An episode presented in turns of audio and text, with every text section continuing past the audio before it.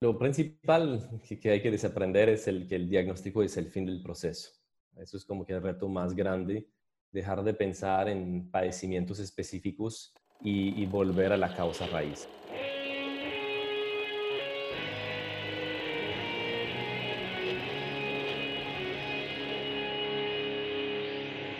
Bienvenidos a Volver al Futuro Podcast, donde platicamos con las mentes que nos impulsan a crear el nuevo paradigma de salud y bienestar, conducido por Víctor Sadia.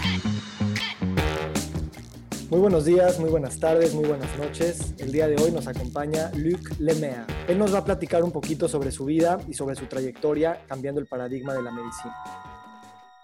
El doctor Luc Lemere es médico quiropráctico egresado de la Universidad de Quebec doctor en osteopatía por la National University of Medical Sciences y médico funcional por el Institute for Functional Medicine. Es cofundador de Nutrabiotics, donde ha capacitado a más de 4.000 médicos en medicina funcional y es coautor del libro Compendio de monografías de fórmulas basadas en la medicina funcional.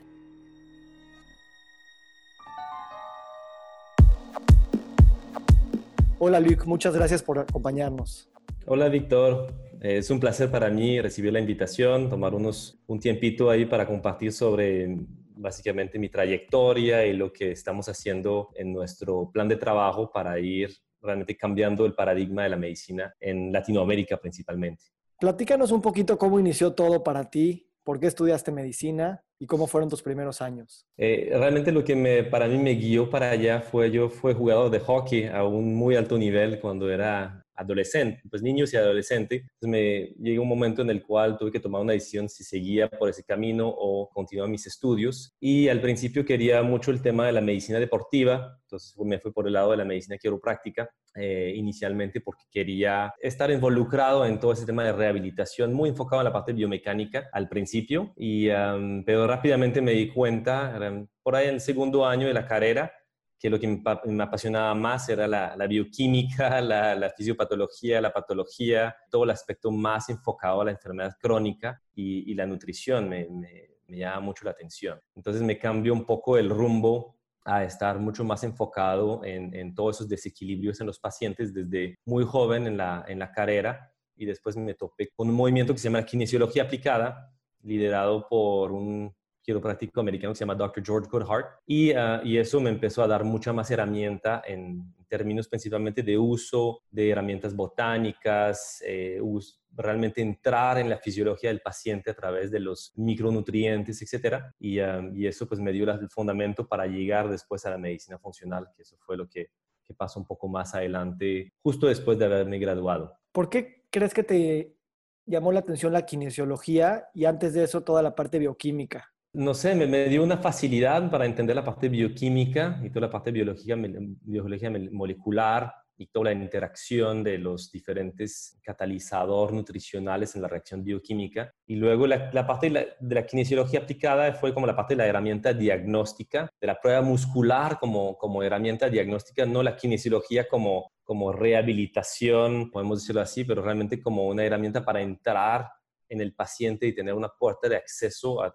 obtener más información, que a veces estábamos en esa altura, estoy hablando ahí de 2004, donde realmente no había muchos laboratorios funcionales en esa altura, teníamos los convencionales y el movimiento en Canadá era pues todavía muy convencional, o sea, nosotros veíamos los laboratorios convencionales muy adentro de los parámetros, no, no veíamos cómo podemos interpretar los diferentes parámetros. Entonces necesitaba como otra herramienta y, bueno, es como un poco como llegué a ese, a ese tema. ¿Y esto era algo que era un movimiento que iniciaba en Canadá de ciertas personas que empezaban a ver esas faltas de herramientas que tenía la medicina tradicional o era algo de muy pocas personas que se estaban dando cuenta de eso? Era de un, grupo relativamente selecto, no había un, una, una, una, población muy grande de, por ejemplo, de estudiantes que, que se estaba en ese camino, pero había un grupo, unos 10, 15 que estábamos muy motivados, realmente nos íbamos, eh, hacíamos cursos de, de 100 horas en Estados Unidos eh, extracurricular para poder ir empezando como a, obtener esa información. Y es la primera vez que me tope con los primeros em, compartir académico de toda la parte genética, epigenética, los impactos de los, de los, de los procesos de falta de metilación en el paciente y realmente cuando la medicina funcional empezó como a florecer, que eso fue por ahí en 2004, eh, es a través como de, de, ese grupo, a pegarse a unos líderes eh, médicos americanos que empezaba como a organizar sus cursos de pues avanzados, podemos decirles así, y es donde ya me empecé a, exponer o a, a esos otros conceptos. Y tú cuando encontraste la medicina funcional, definitivamente sentiste que esa era, esa era la manera correcta de pensar. Pues está al principio todavía muy pegado a la kinesiología aplicada. Eh, la transición vino, es que yo tuve después, después de graduarme en Quebec, la vida me llevó a Latinoamérica. Y eso fue una historia también bien, bien bonita en el cual por realmente por una de mis principales pasiones, que es la surfeada. Muy chistoso ver el jugador de hockey de Quebec que nunca vivió cerca del mar, que después de, dejar el hockey, empezar a estudiar, eh, hice un viaje a Australia y entonces me enamoré con el surf.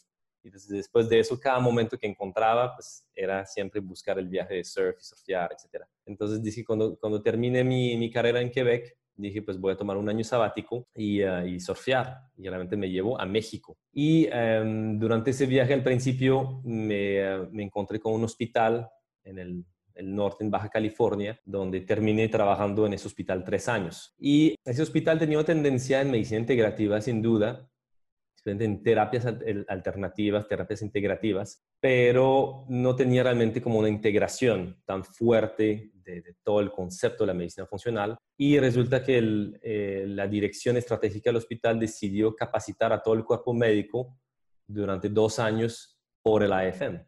Y eso fue como mi primera bendición, donde ya entrando en la práctica, eh, en ese caso un ámbito también hospitalario, de un paciente pues intramural, no ambulatorio. El paciente venía mínimo, se quedaba una semana, dos semanas, tres semanas y teníamos la posibilidad de verlo de manera pues interdisciplinaria y es donde realmente pues ya, ya empecé a implementar al 100 los conceptos de la medicina funcional en la práctica clínica. Tocas dos palabras muy importantes, integración e interdisciplinario. ¿Qué significa para ti y cuáles son los retos que tiene la medicina para lograr estas dos cosas? Pues la integración, especialmente cuando hablas de la ahí te está hablando como de, de la medicina, medicina, entre comillas, complementaria, donde el término se termina una medicina verde. Entonces, no hay un cambio paradigma, es, el, es ver el, el se, vuelve el mismo manejo, el, el, diagnóstico, y luego en lugar de darle un fármaco, pues le doy la, la herramienta botánica. Pero pues no hay, no realmente un shift sobre realmente la forma de, de pensar y es lo que me topé inicialmente y pues gracias a Dios y también a todo, a la, evolución con el tiempo, todo el grupo de colegas maravillosos que tengo amigos muy muy queridos ahí en Baja California que se evolucionó como equipo en el transcurso del tiempo. Entonces la integración es, en ese sentido, es ir más allá de, solamente como aplicar un tratamiento a una, a una enfermedad. Es, es, ir del, del, proceso detrás que hay. El tema interdisciplinario es, es que, bueno, el, el que sea, uno, uno, tiene unas fortalezas y, muy difícil puede abarcar todo. y el tiempo no da, eh, hay unos que tienen más facilidades que otros, pero en la realidad el, el médico o el, o el servicio, la prestación de servicio de salud que se está dando, lo ideal es que haya un trabajo en equipo, porque definitivamente necesitamos inspirar cambios de estilo de vida, necesitamos cambiar realmente hábitos en temas alimentarios, darle herramientas hay todo también el aspecto psicológico, mental, espiritual, que es importante y podemos ir agregando a eso el tema de la salud oral. Entonces, en el hospital donde trabajé, pues había esa dinámica del, del médico, del, del, odontólogo, del dentista, del, del, psicólogo, también pues de varias otras herramientas que se podía aplicar. Entonces fue una muy buena escuela, yo la verdad aprendí muchísimo eh, y era, eran mis primeros tres años realmente de práctica clínica después de, de completar la carrera. Yo lo que me he dado cuenta es que los, los especialistas de cada, de cada práctica dentro del área de la medicina, si bien todos tienen un tronco común porque todos son médicos, llega un punto en el que ya pareciera que no hablan un, mismo lenguaje. Entonces, cuando tú quieres tener un equipo interdisciplinario que colabore y que ponga al paciente en el centro, ¿Cuáles son esos mecanismos, tanto de vocabulario médico como de vocabulario humano, que permiten que, que, se trabaje interdisciplinariamente? Pues uno es, es, es, que entre los profesionales hay un cierto, una cierta, se ha alineado en la visión, en los objetivos, sin duda. Realmente es lo que, o sea, o sea, desde ese respeto que cada uno puede aportar, es donde ya se puede empezar a ver la transformación, eh, en el cual si no existe ese punto, si uno se ve, pues el, el especialista del dedo meñique derecho, el especialista de la rodilla izquierda, el, y así entonces, pues eh, no hay realmente un trabajo en equipo que está, que está sucediendo. Y eso es, finalmente está al detrimento del paciente y termina que su historia no está tomando en cuenta. Creo que el otro punto importante sería que ante todos los involucrados, los profesionales de la salud involucrados en el caso de un, de un paciente, hay, hay ese, ese reconocimiento de cuál es la historia particular de ese paciente y cómo, sí puede ser que requiere una interconsulta muy especializada porque tiene un tema especializado y está bien, pero no se debería perder del contexto general. Y eso es como que el reto que más ha pasado en medicina convencional por las superespecialidades. Y un término que hablamos mucho en medicina funcional es uno se va formando en medicina funcional para volverse super generalista, no super especialista es buscar ver cómo ese, ese organismo vaya trabajando en conjunto, no hay partes sueltas. ¿Tú crees que para ser un super generalista se tiene que partir de ser un super especificista o desde el principio se puede formar la cabeza de manera general? ¿Qué se requiere para pensar de esa manera? Pues yo diría que normalmente queda más fácil eh, una persona que, que llega desde, desde ya un, un concepto general, le queda más fácil perseguir eso, donde le, toca desaprender más el, el, el super especialista, donde llevo de pronto una experiencia profesional muy, o sea, en una caja muy, muy determinada. Pero lo he visto personalmente, lo he visto de todo tipo. He visto, he visto hasta, voy a decir, el, pensando una, vamos a hablar del, por ejemplo, del doctor Cruham, que sería un, un, buen ejemplo, del endocrinólogo, que también en ese caso hubo una cierta capacidad y bueno, una capacidad muy, muy buena de, llegar a hacer ese, entendimiento general, pero pues definitivamente si lo veo como tendencia, suele costarle más, eh, más subespecializado es al médico que, cuando viene un poco más de especialidades, un poco más general. El pediatra le queda mucho más fácil, el internista le queda más fácil, porque ya tiene una preparación distinta. También tocas una palabra importante, desaprender. ¿Cuáles son esas cosas, conceptos, estructuras o herramientas que crees que son las más importantes de desaprender para poder pensar de una manera diferente de la medicina convencional a los nuevos paradigmas médicos? ¿Cuáles son las cosas que tú crees que nos lastran más como práctica que podríamos desaprender? Lo principal que hay que desaprender es el que el diagnóstico es el fin del proceso. Eso es como que el reto más grande dejar de pensar en padecimientos específicos y, volver a la causa raíz. Eso es como que lo más retador. El otro es el desarrollo de una relación terapéutica más, más poderosa, empoderar al paciente y que el médico se deja de su rol del todopoderoso. Eh, también eso es otro, otro punto importante. Y empezar a, a, ponerle un poco más de importancia al aspecto mental, emocional y espiritual tampoco el médico está bien preparado para eso. Entonces, esos son como tres pilares que veo, que veo importantes en el proceso de desaprender y de, de volver a, borrar el cassette y, reiniciar desde un blank space. En el contexto de las enfermedades crónicas que tanto afectan pues, a todos los países, ricos y pobres, grandes y chicos, ¿cómo crees que el nuevo paradigma de la salud, este que, que tú propones y que tú persigues y que tú enseñas, nos puede ayudar a revertir estos problemas crónicos, no solo a manera personal paciente por paciente, sino también cómo socioculturalmente hemos construido un sistema que engendra estas enfermedades y las perpetúa de cierta manera. No hay duda que estas enfermedades crónicas están en un aumento en todo el mundo y, y, la necesidad es muy, muy fuerte en ese sentido de apoyar. Si miramos el esquema actual, está muy enfocado a atender la enfermedad aguda, y desafortunadamente pues no es aplicable a los procesos crónicos. Entonces es necesario y realmente la, el presupuesto de, de salud de los gobiernos no, no, aguantará mucho tiempo. Y ahorita pues con, con el endeudamiento que se, que se ha vivido en muchos países en los últimos tres, cuatro meses, que vamos a, a imprimir billete y billete y endeudarnos, la factura va a llegar próximamente. y, no va a ser sostenible. Entonces toca volver a la raíz, toca educar a la gente, empoderar a la gente, que ellos toman mejores decisiones en su vida, en cómo, cómo llevan sus vidas, que, que, que esos hábitos sean realmente medicinales. Entonces hay diferentes eh, citaciones que, que dice que la mejor medicina es aprender al paciente a no requerirla.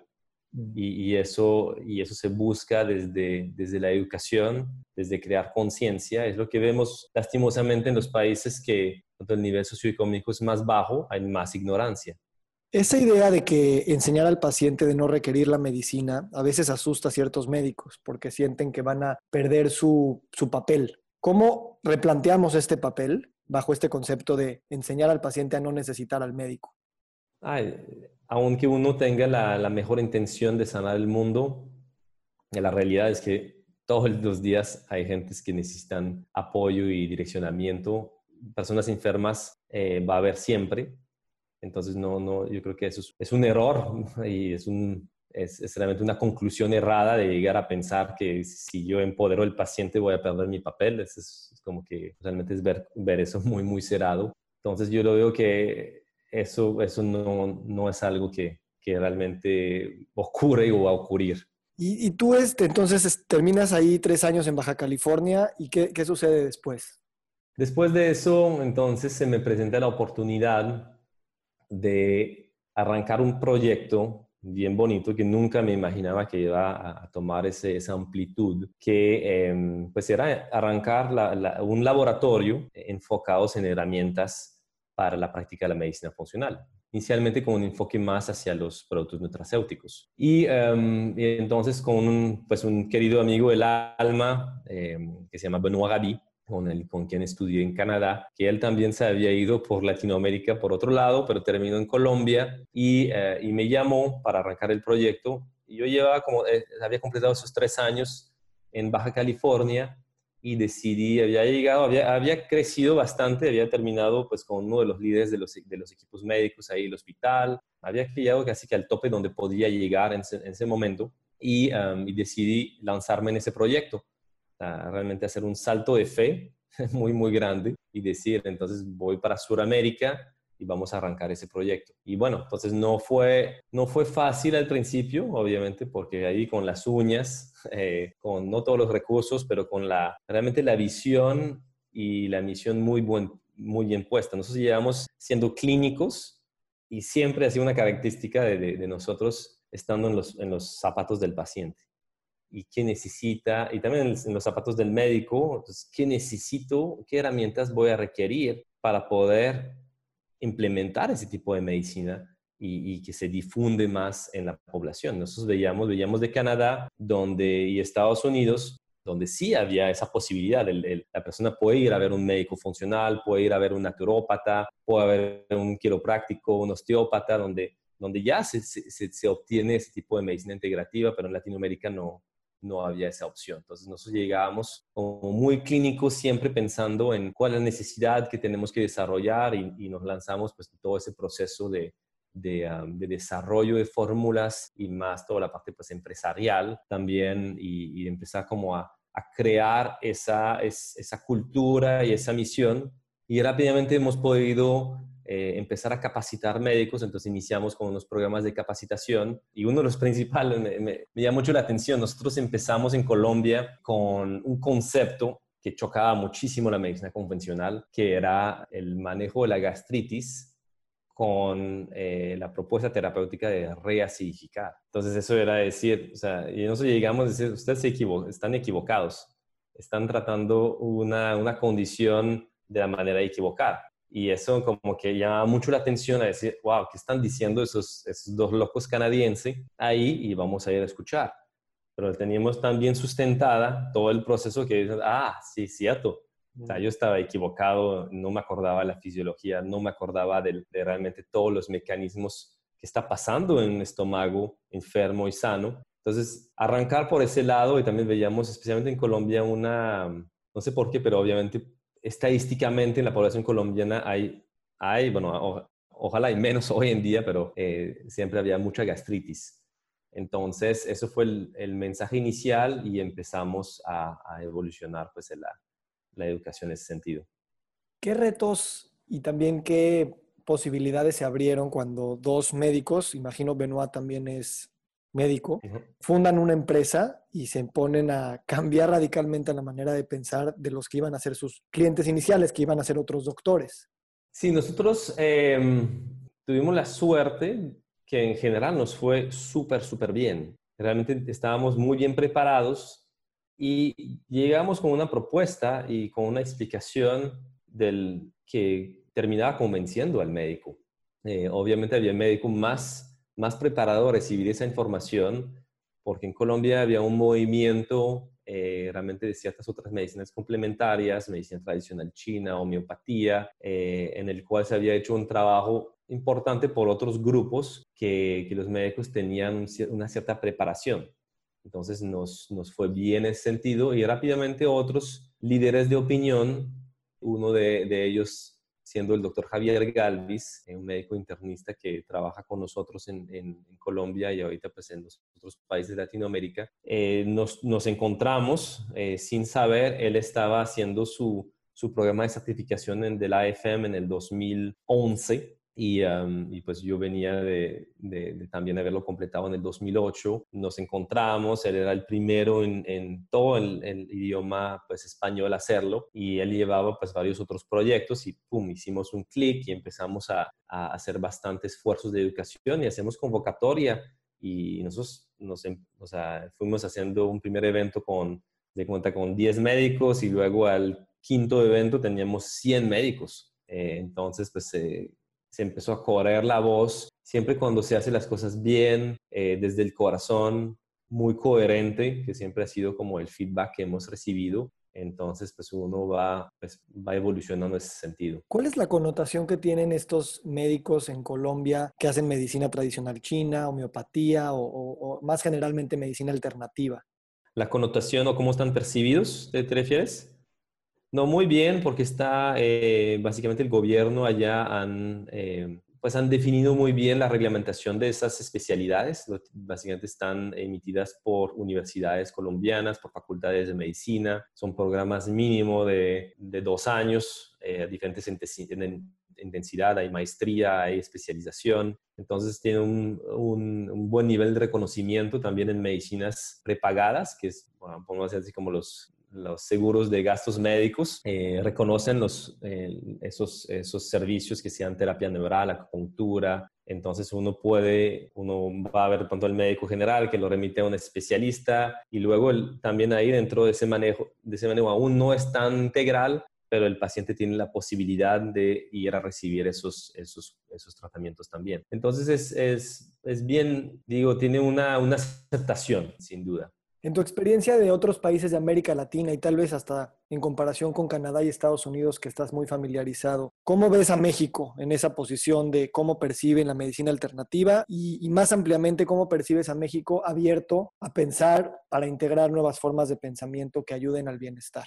Algo que quiero aclarar es que la medicina funcional no, es una, no se considera como una medicina alternativa, es muy distinto utiliza diferentes, adentro de su bolsa terapéutica, utiliza intervenciones que de pronto lo llamamos no farmacológicas en un porcentaje, pero realmente la forma de, la forma de aplicar la medicina no es algo alternativo, es realmente una buena medicina aplicada a la enfermedad crónica. Eh, en, en, México lo que he escuchado pues es que sí hay, hay, una necesidad de, de mejorar muchísimo ese, esa percepción del público en ese sentido. Es lo que he escuchado por parte pues, de colegas mexicanos. Realmente yo personalmente estoy apenas empezando a tener ese feedback eh, y lo tendremos más y más en los próximos meses y años, obviamente. Y, pero básicamente la, seguramente tendremos más trabajo debido a eso y la idea es seguir haciendo alianzas con universidades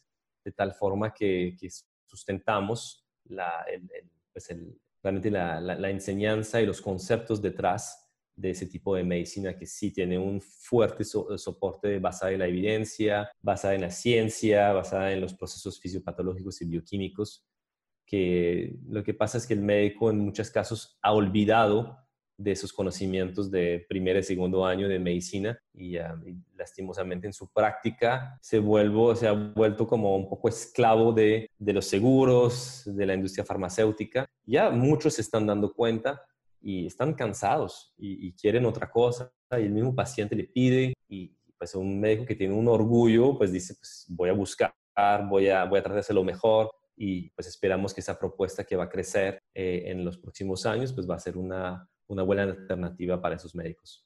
Y en este contexto de generar en México esta nueva forma, ¿Qué podemos aprender de otros países como Colombia, Canadá o Estados Unidos o, que hayas tenido experiencia? ¿De cuáles son los pasos que estructuralmente podemos llevar a cabo desde distintas disciplinas para poder hacer un movimiento que nos haga pensar en esta manera más amplia e integral? Lo que, lo que he visto personalmente en Colombia, haber creado el, el, el, el movimiento, y eso que lleva ya una década, realmente una industria, una industria eh, limpia y coherente detrás permite un motor, permite invertir todos esos recursos para fomentar y crear la comunidad, esperando que va a haber, en, eh, obviamente México va a requerir de eso, va a requerir de que la industria sea de, la parte clínica, la parte diagnóstica, la parte tratamiento, coge fuerza en ese sentido y eh, y que las organizaciones que están detrás de eso tengan una, una visión y un enfoque muy importante al, nivel educativo. Es lo que va, que va a permitir ese crecimiento y que, y que haya mucha autenticidad en el proceso. ¿Qué le dirías a un colega que quiere entrar a esta nueva medicina y no sabe exactamente por dónde empezar? Sí, entonces existen em, instituciones, especialmente en Estados Unidos, donde tienen un programa de formación en medicina funcional líder principal es el Institute for Functional Medicine. Eh, está también otros institutos privados como el, el Kresser, Karazian, eh, Functional Medicine University, eh, que son caminos que se pueden tomar. Obviamente, pues hay un costo a eso que obviamente en dólares es, es importante. Y em, entonces le decía que del lado, otra recomendación, obviamente sesgada por mi posición, pero, pero creo que es una oferta muy buena, que es lo que hemos desarrollado en Nutrabiotics a lo largo de los años. Tenemos un portal web, la página web de Nutrabiotics, donde el médico tiene una, eh, una parte reservada a los, a los médicos, donde tiene que acceder con usuario y contraseña, pero ahí hay bastante, eh, bastante información disponible para empezar a capacitarse y, a, y como empezar a entender el proceso y continuar su evolución. La verdad, una persona bien organizada puede hacer una maestría viendo pues toda la información que está por ahí. Entonces, esas son buenas rutas para empezar, eh, diría como rápido por el momento y, y bueno, eh, ya con el, con el tiempo, pues hay otras ofertas. Por ejemplo, nosotros estamos trabajando lo que es un diplomado de medicina funcional, que es principalmente virtual. Ahorita hay momentos de inscripción, momentos de inicio y final, pero ahí como empezando a indagar y ponerle energía en ese sentido, pues se va, se va eh, a venir hacia, hacia su vida la, la información. ¿Cuál es el rol que tú crees que todo el resto de los profesionales de salud, lo mencionaste y quisiera ahondar en eso, nutriólogos, coaches, psicólogos, dentistas, que pueden realmente formar equipo con la comunidad médica para poder impulsar esto de una manera más eh, efectiva y general? Pues el punto es que si el paciente tiene esas necesidades, al final de cuentas, a veces el médico no tiene el tiempo para estar educando uno a uno cada paciente, repetir la misma cosa, porque hay cosas fundamentales uno se puede ir a la especificidad y hay cientos de, posibilidades de, cambios alimenticios, por ejemplo, pero el, médico tiene un cierto tiempo para compartir esa información, pero el, paciente necesita de, un acompañamiento para realizar de manera efectiva ese cambio de estilo de vida, que no es algo que se haga eso dos semanas y estás curado. No, o sea, eh, ahí estamos hablando realmente no de, dietas, de intervenciones puntuales, estamos hablando de crear un cambio permanente en el tiempo. Y el paciente no está, hay que entender que de pronto viene con, no tiene ese conocimiento, todavía está, tiene pobres eh, hábitos de adquisición de producto, eh, él piensa que, bueno, que, que, con lo que compra pues está limitado a lo que puede hacer y necesita saber formas de preparar sus alimentos, alternativas de, de, uso, volver a lo natural, o sea, hay, hay muchas cosas que realmente sea el nutricionista o el health coach o, también el, psicólogo donde puedo apoyar muchísimo ese proceso de cambio de, o de, actitud frente a la vida puede ser muy importante. ¿Qué tan importante ves que ese equipo de profesionales trabajen precisamente como un equipo o no necesariamente y puedas nada más referirlos a ellos de manera independiente? Las dos opciones son viables, eh, de acuerdo, pues a donde uno se encuentra en su evolución y, cómo quiere como eh, saltar adentro de un proyecto. Obviamente los proyectos eh, bajo un mismo techo, pues son, tienen una, una inversión más grande, es un, eh, un, compromiso mayor, pero yo creo que ambos son también posibles siempre cuando haya comunicación entre los profesionales. Y decía una palabra hace, hace rato porque tuve esa experiencia que es el respeto el respeto entre, entre profesionales y, dejar el ego un poco de lado, porque en muchos casos el, el, um, el ego del, del, del, médico es el que, que pone muchas trabas. ¿Cómo ha cambiado tu vida personal, tu estilo de vida desde que empezaste a estudiar medicina hasta hoy en día? ¿Cómo es tu estilo de vida y cómo ha cambiado en los años gracias a que te dedicas a esto?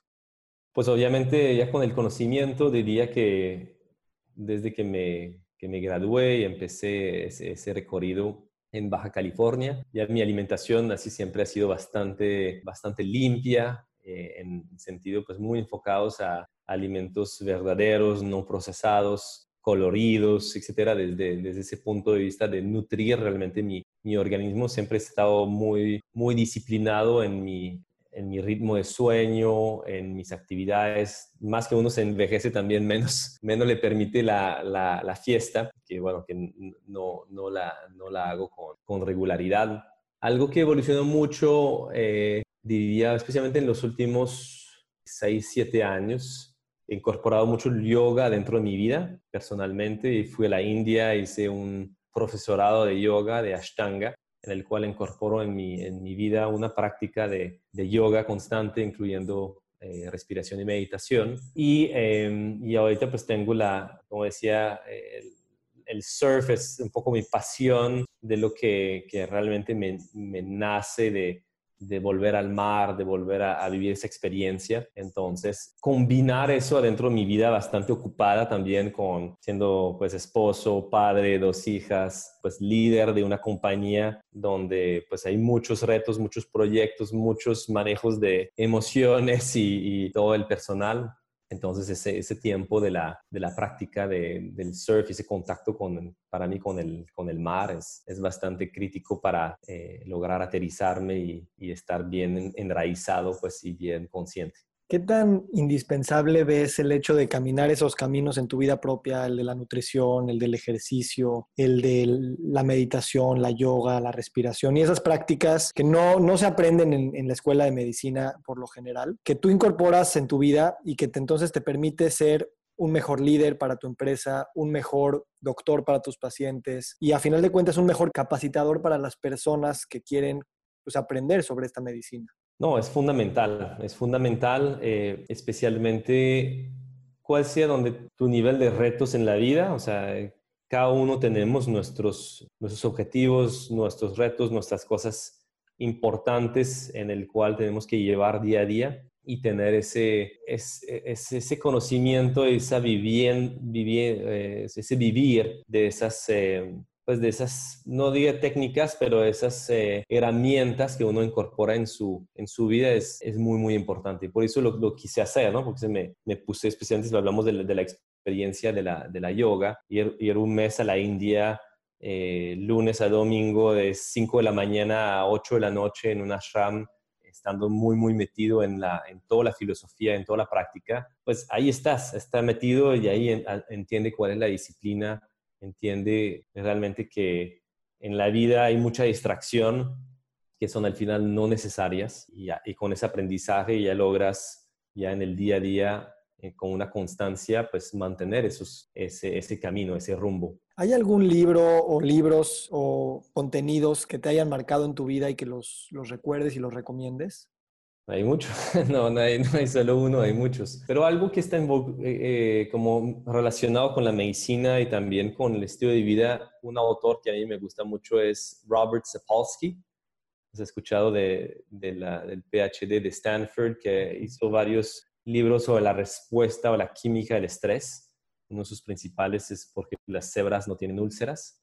Eh, eso es un, un libro que, me, que, que justamente fue mis primeros pasos en toda la cómo el ser, el, el, organismo biológico, animal o, humano, reacciona frente a, frente a situaciones de estrés eh, de diferentes tipos, ¿no? psicosocial, emocional, físico, etcétera. Y ver en los pacientes las manifestaciones de eso fue, fue bien bonito. Es uno de los, de los, de los autores que recomendaría a otros, a otros colegas profesionales.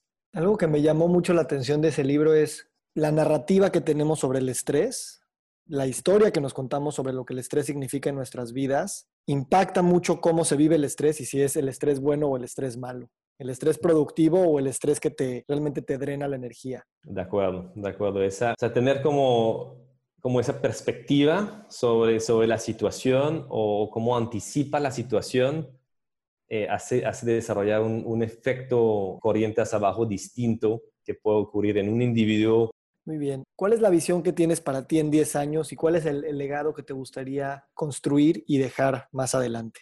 Yo estoy tan afortunado, tan bendecido que yo creo que lo estoy viviendo en ese momento.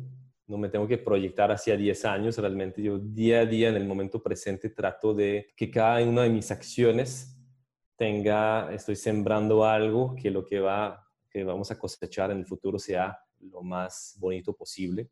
Tengo la, la posibilidad y cada, cada día pues tengo mucha gratitud frente a eso de poder estar en una posición para compartir con los demás. Tuve esa posibilidad de hacer ese salto de la, de la atención particular a realmente ahorita pues me dedico a, a, capacitar a otros profesionales, que el efecto es bola de nieve es mucho más grande.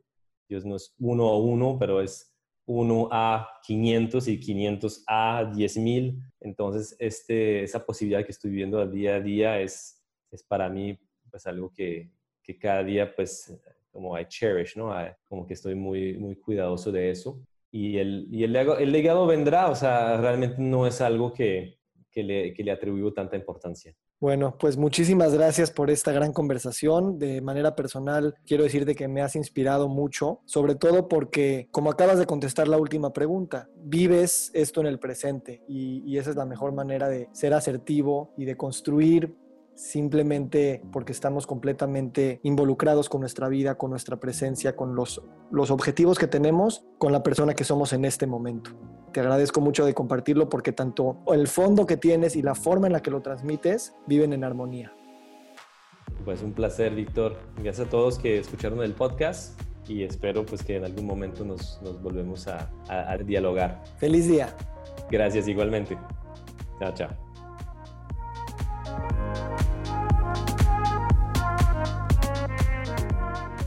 Nos encantaría recibir tu retroalimentación de estos podcasts para continuar generando contenidos que te sean útiles e interesantes. Si puedes, déjanos un comentario en la página web victorsaadia.com.